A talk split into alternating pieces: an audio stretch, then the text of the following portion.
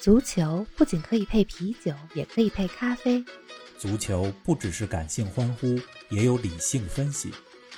足球不只有皇马、巴萨、梅西、C 罗，也有不为人知但值得歌颂的球队和球员。足球不只是九十分钟的体育比赛，可以贯通世间万象，纵横五洲四海。足球小世界，世界大球场一杯咖啡的时间。陪你聊足球，但不止于足球。欧洲杯进入第三个比赛日，夺冠热门英格兰一比零战胜克罗地亚，取得开门红。菲利普斯表现抢眼，不仅送出关键助攻，传球数据也十分惊艳，颇有一番中场大师的风采。英格兰难道来了一个皮尔洛？英格兰今天的表现究竟有多大信服力？想要在本届欧洲杯上走得更远，甚至夺冠，还需要做些什么？除此之外，老骥伏枥的潘德夫惊险取胜的荷兰队，更多精彩内容尽在本期欧洲杯早咖。听众朋友们，大家好，欢迎来到今天的节目。冯老师你好，林子豪，听众朋友们，大家好。昨夜今晨进行的这三场比赛啊，可以说是场场精彩。是啊，英格兰战胜了克罗地亚，嗯，这是2018年世界杯半决赛的翻版。嗯三年前，英格兰在莫斯科的卢日尼基球场1比2输给了克罗地亚。啊，今天在主场温布利，英格兰终于赢了。赢回来了，嗯这第二场比赛呢，奥地利3比1战胜了北马其顿。嗯，这场比赛其实大家的关注度啊，并不是特别高，是但其实比赛观赏价值非常高，嗯尤其是奥地利的第一个进球，是我觉得啊，本届杯赛到目前为止这三天以来的最佳进球。嗯哟， 第三场呢？这第三场比赛啊，荷兰和乌克兰上演了进球大战，荷嗯兰二比零领先，以为稳了，结果被乌克兰五分钟之内扳成了二比二，哟， 荷兰之后又反超，惊险取胜。有点惊险。总之，这三场球场场精彩。对是，看来熬夜的球迷们没白熬啊！昨天的三场比赛也有很多值得说说的瞬间。冯老师，这三场比赛里，如果让你选一个最佳瞬间，你怎么选呢？我选三十八岁的潘德夫为北马其顿打入这个国家历史上世界大赛第一球的这个瞬间，嗯，很多经常看意甲的球迷啊，对潘德夫应该不陌生。是他在意甲踢了十八年，十八个赛季，巅峰时期效力过拉齐奥、国米、那不勒斯这些强队，嗯也跟随国米创造了二零一零年三冠王赛季的辉煌。啊，目前啊，潘德夫还在以三十八岁的高龄在意甲的热那亚踢球。不容易。我记得去年十一月咱们节嗯目里好像说过潘德夫，当时呢他帮助自己的祖国北马其顿战胜了格鲁吉亚，进入到了欧洲杯的正啊是赛，的终于圆了代表国家队参加世界大赛终的于梦想。啊，嗯，这话说回来啊，二零零一年的六月份，也就是二十年之前，嗯不到十八岁的潘德夫第一次披上了北马其顿国家队的战袍。那个时候，北马其顿还叫马其顿。是，如今啊，二十年之后，他代表北马其顿登上了欧洲杯的舞台。嗯，你今天的比赛当中，你看到已经接近谢 顶、头发稀疏的潘德夫打进了北马其顿欧洲杯历史上的第一球。看到那个瞬间的时候，我觉得我眼眶还是有点湿润 。有点激动，嗯林子刚才问的问题让我说一个瞬间，嗯那这瞬间呢，就必须是潘德夫的进球。嗯但如果你要说问我今天这三场球最佳球员是谁，嗯我觉得是英格兰中场卡尔文·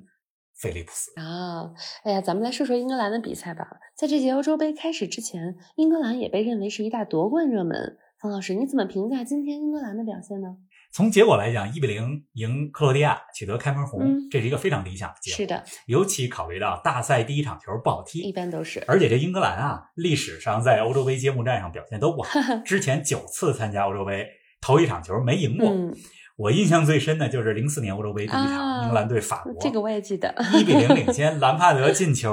最后三分钟，齐达内进了两个球，英格兰被一比二被法国逆转。是，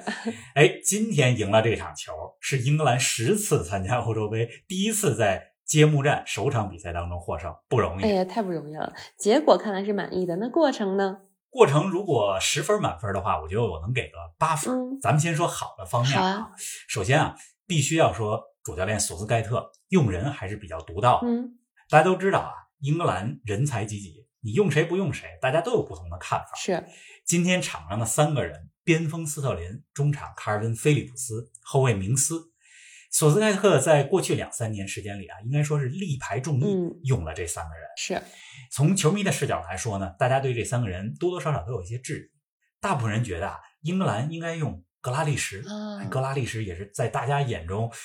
英格兰现在比较具有创造力的中场。嗯，结果索斯盖特呢，呃，他有自己用人的视角，用人选的对观点了。， 那今天的比赛，这三个人，刚才咱们说到的菲利普斯、明斯和呃斯特林，嗯没有让大家失望。明斯在后防线上和斯通斯的搭档很稳。嗯斯特林虽然上赛季尾声阶段在曼城的表现有点起伏，但是这场比赛打进了全场唯一的进球。是的，那中场菲利普斯在他还没有打英超的时候，索斯盖特就把他招进了嗯，国家队当中。今天也有现象级的表现。不错，嗯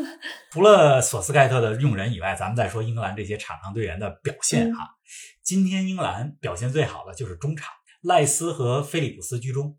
算是两名防守型中场。芒特在他们的身前，这三个人合力在比赛的大部分时间里都掌控了节奏。嗯咱们都知道，克罗地亚这个队，他最强的就是中场，莫德里奇、布罗佐维奇、科瓦契奇这三个人组成的中场，绝对是世界级的。那肯定但是了，今天英格兰的中场和克罗地亚的中场比拼当中，把克罗地亚限制的不错。嗯，哎，你说能打个八分，那也就是说这场比赛里英格兰也还是有一些不足的。如果英格兰要在这届杯赛中走得更远，从今天的比赛来看，他们还需要在哪些方面加强一下呢？我觉得英格兰今天是上半场打了二十好球，嗯上半场前二十五分钟非常强势，把克罗地啊亚压制在本方半场。嗯但是上半场后二十怎分钟，么样呢还有下半场斯特林进球之前，嗯，我还是给英格兰捏了一 把汗。说说这英格兰场上十一个人哈、个个都是世界级球员，啊，但是相互之间的配合连接还不是特别顺。嗯不止一次，凯尔沃克拿球的时候，旁边没有人过来接球，还挺尴尬的。是啊，另外啊，咱们之前节目也一直说，现在的英格兰队当中有着十几年甚至几十年都不曾拥有的中前场创造型球员，嗯，比如说像福登、像芒特，甚至包括能打九号位也能打十号位的哈里凯恩。嗯，是但的是。英格兰今天创造出来的绝对机会和这些人的才华，我觉得还不能说是完全匹配。啊另外，英格兰今天中前场的传接球的速度也不够快。嗯呃，我觉得刚才咱们说到的这几个问题啊，都会随着这届杯赛的推进啊、来改善的。毕竟这才今天是第一场球，嗯，对吧？但是从开赛这三天来看啊，目前我认为状态最好、实力最强的球队是意大还利。是意大利，嗯，当然，还有一些强队还没出场。是的，刚开始，总之，英格兰我觉得还得努力努力。对呀、您正在收听的是《足球咖啡馆》，一杯咖啡的时间陪你聊足球，但不止于足球。欢迎您在各大音频平台关注我们的节目，同时欢迎关注冯老师的足球评论公众号“冯球必侃”，让我们一起聊球、砍球、追球。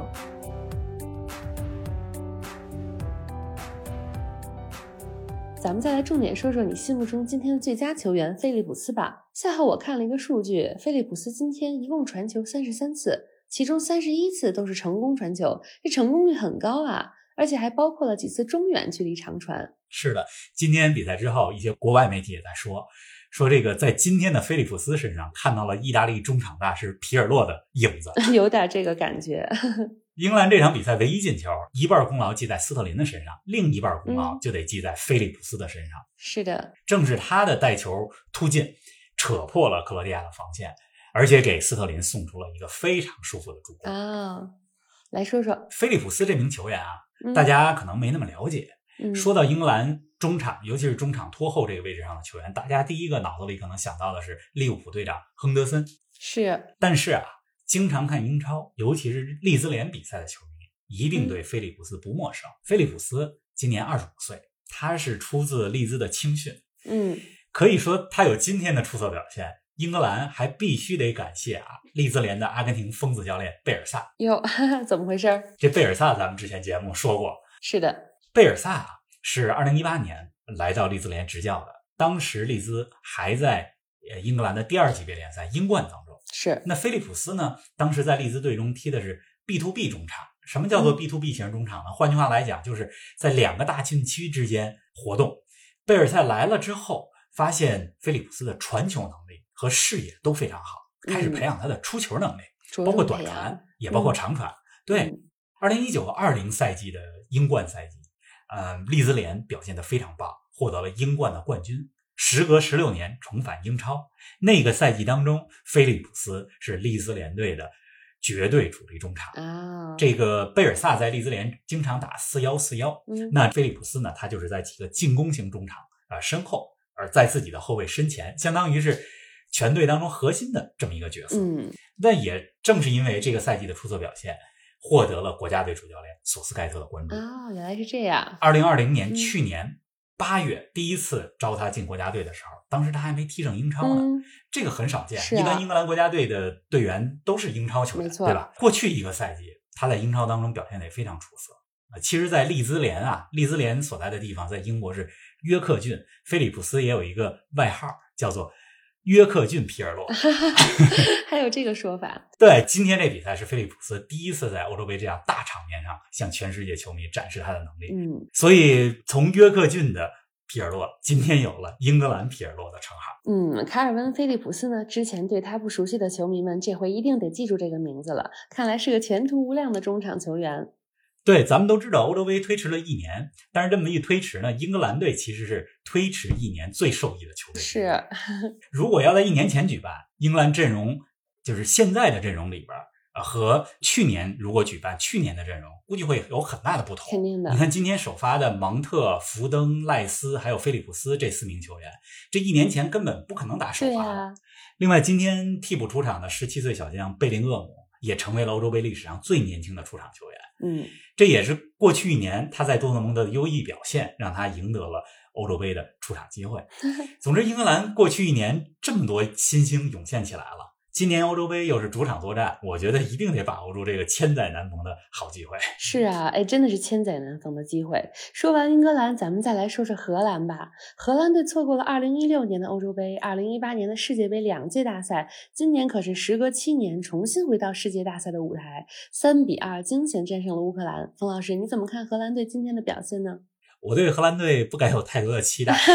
之前咱们说荷兰节目的时候，我也说了是，荷兰队中前场的进攻组织过于依赖维纳尔杜姆。嗯，今天比赛呢也证明了这一点，赢了球很可喜，但是在二比零领先的情况下，五分钟之内连失两球，对啊，就跟也突然很紧短路张了一样，是，也反映了这支荷兰队不稳定、不成熟。嗯，啊、荷兰足球任何时期其实都不缺少人才，没错，今天的维纳尔杜姆、孟菲斯·德佩，还有右后卫德弗赖斯，其实表现都不错。而且高中锋韦格霍斯特也在一定程度上发挥了支点的作用。啊我觉得荷兰队最大的隐患，可能还是在他们的主教练弗兰克·德波尔。说说，我这有点看不懂德波尔。嗯，这场比赛之前，他还自己在媒体面前预测，他说我们应该能三比一 赢。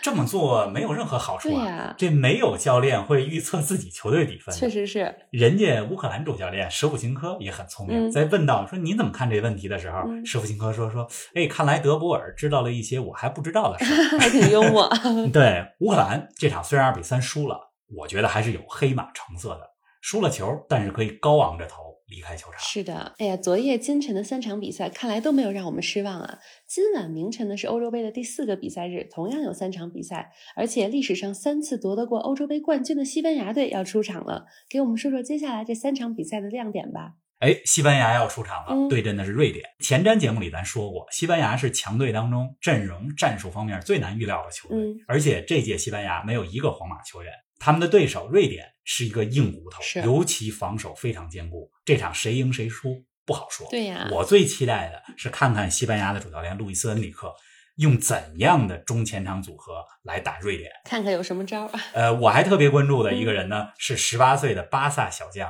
佩德里，看看啊恩里克会不会让他出场。是的，哎，那另外两场呢？另外两场关注程度就低了一些嗯嘛，啊、但是我觉得也有看点。苏格兰对捷克，这苏格兰呢是时隔二十三年重返世界大赛， 咱们尤其可以关注一下苏格兰的左边路，有阿森纳的蒂尔尼，还有利物浦的左后卫嗯罗伯逊，这左路非常强。是而且捷克上期前瞻的时候咱们也说了，是低调的黑马黑子，有可能放一个惊雷。是的，另外一场比赛，波兰对斯洛伐克，最大的看点就是莱万没，错，看看这届欧洲杯，对吧？莱万表现怎么样？莱万呢，俱乐部的表现这绝对是世一峰的级别。肯定的。但是在国家队之前在世界杯、欧洲杯当中表现都比较一般，看看这届欧洲杯是不是能成为莱万在国家队的证明之战。嗯，是的，今天晚上、明天凌晨咱们继续看比赛、聊比赛。另外，今天也是端午节，祝大家端午安康，咱们下一期不见不散。端午安康，不见不散。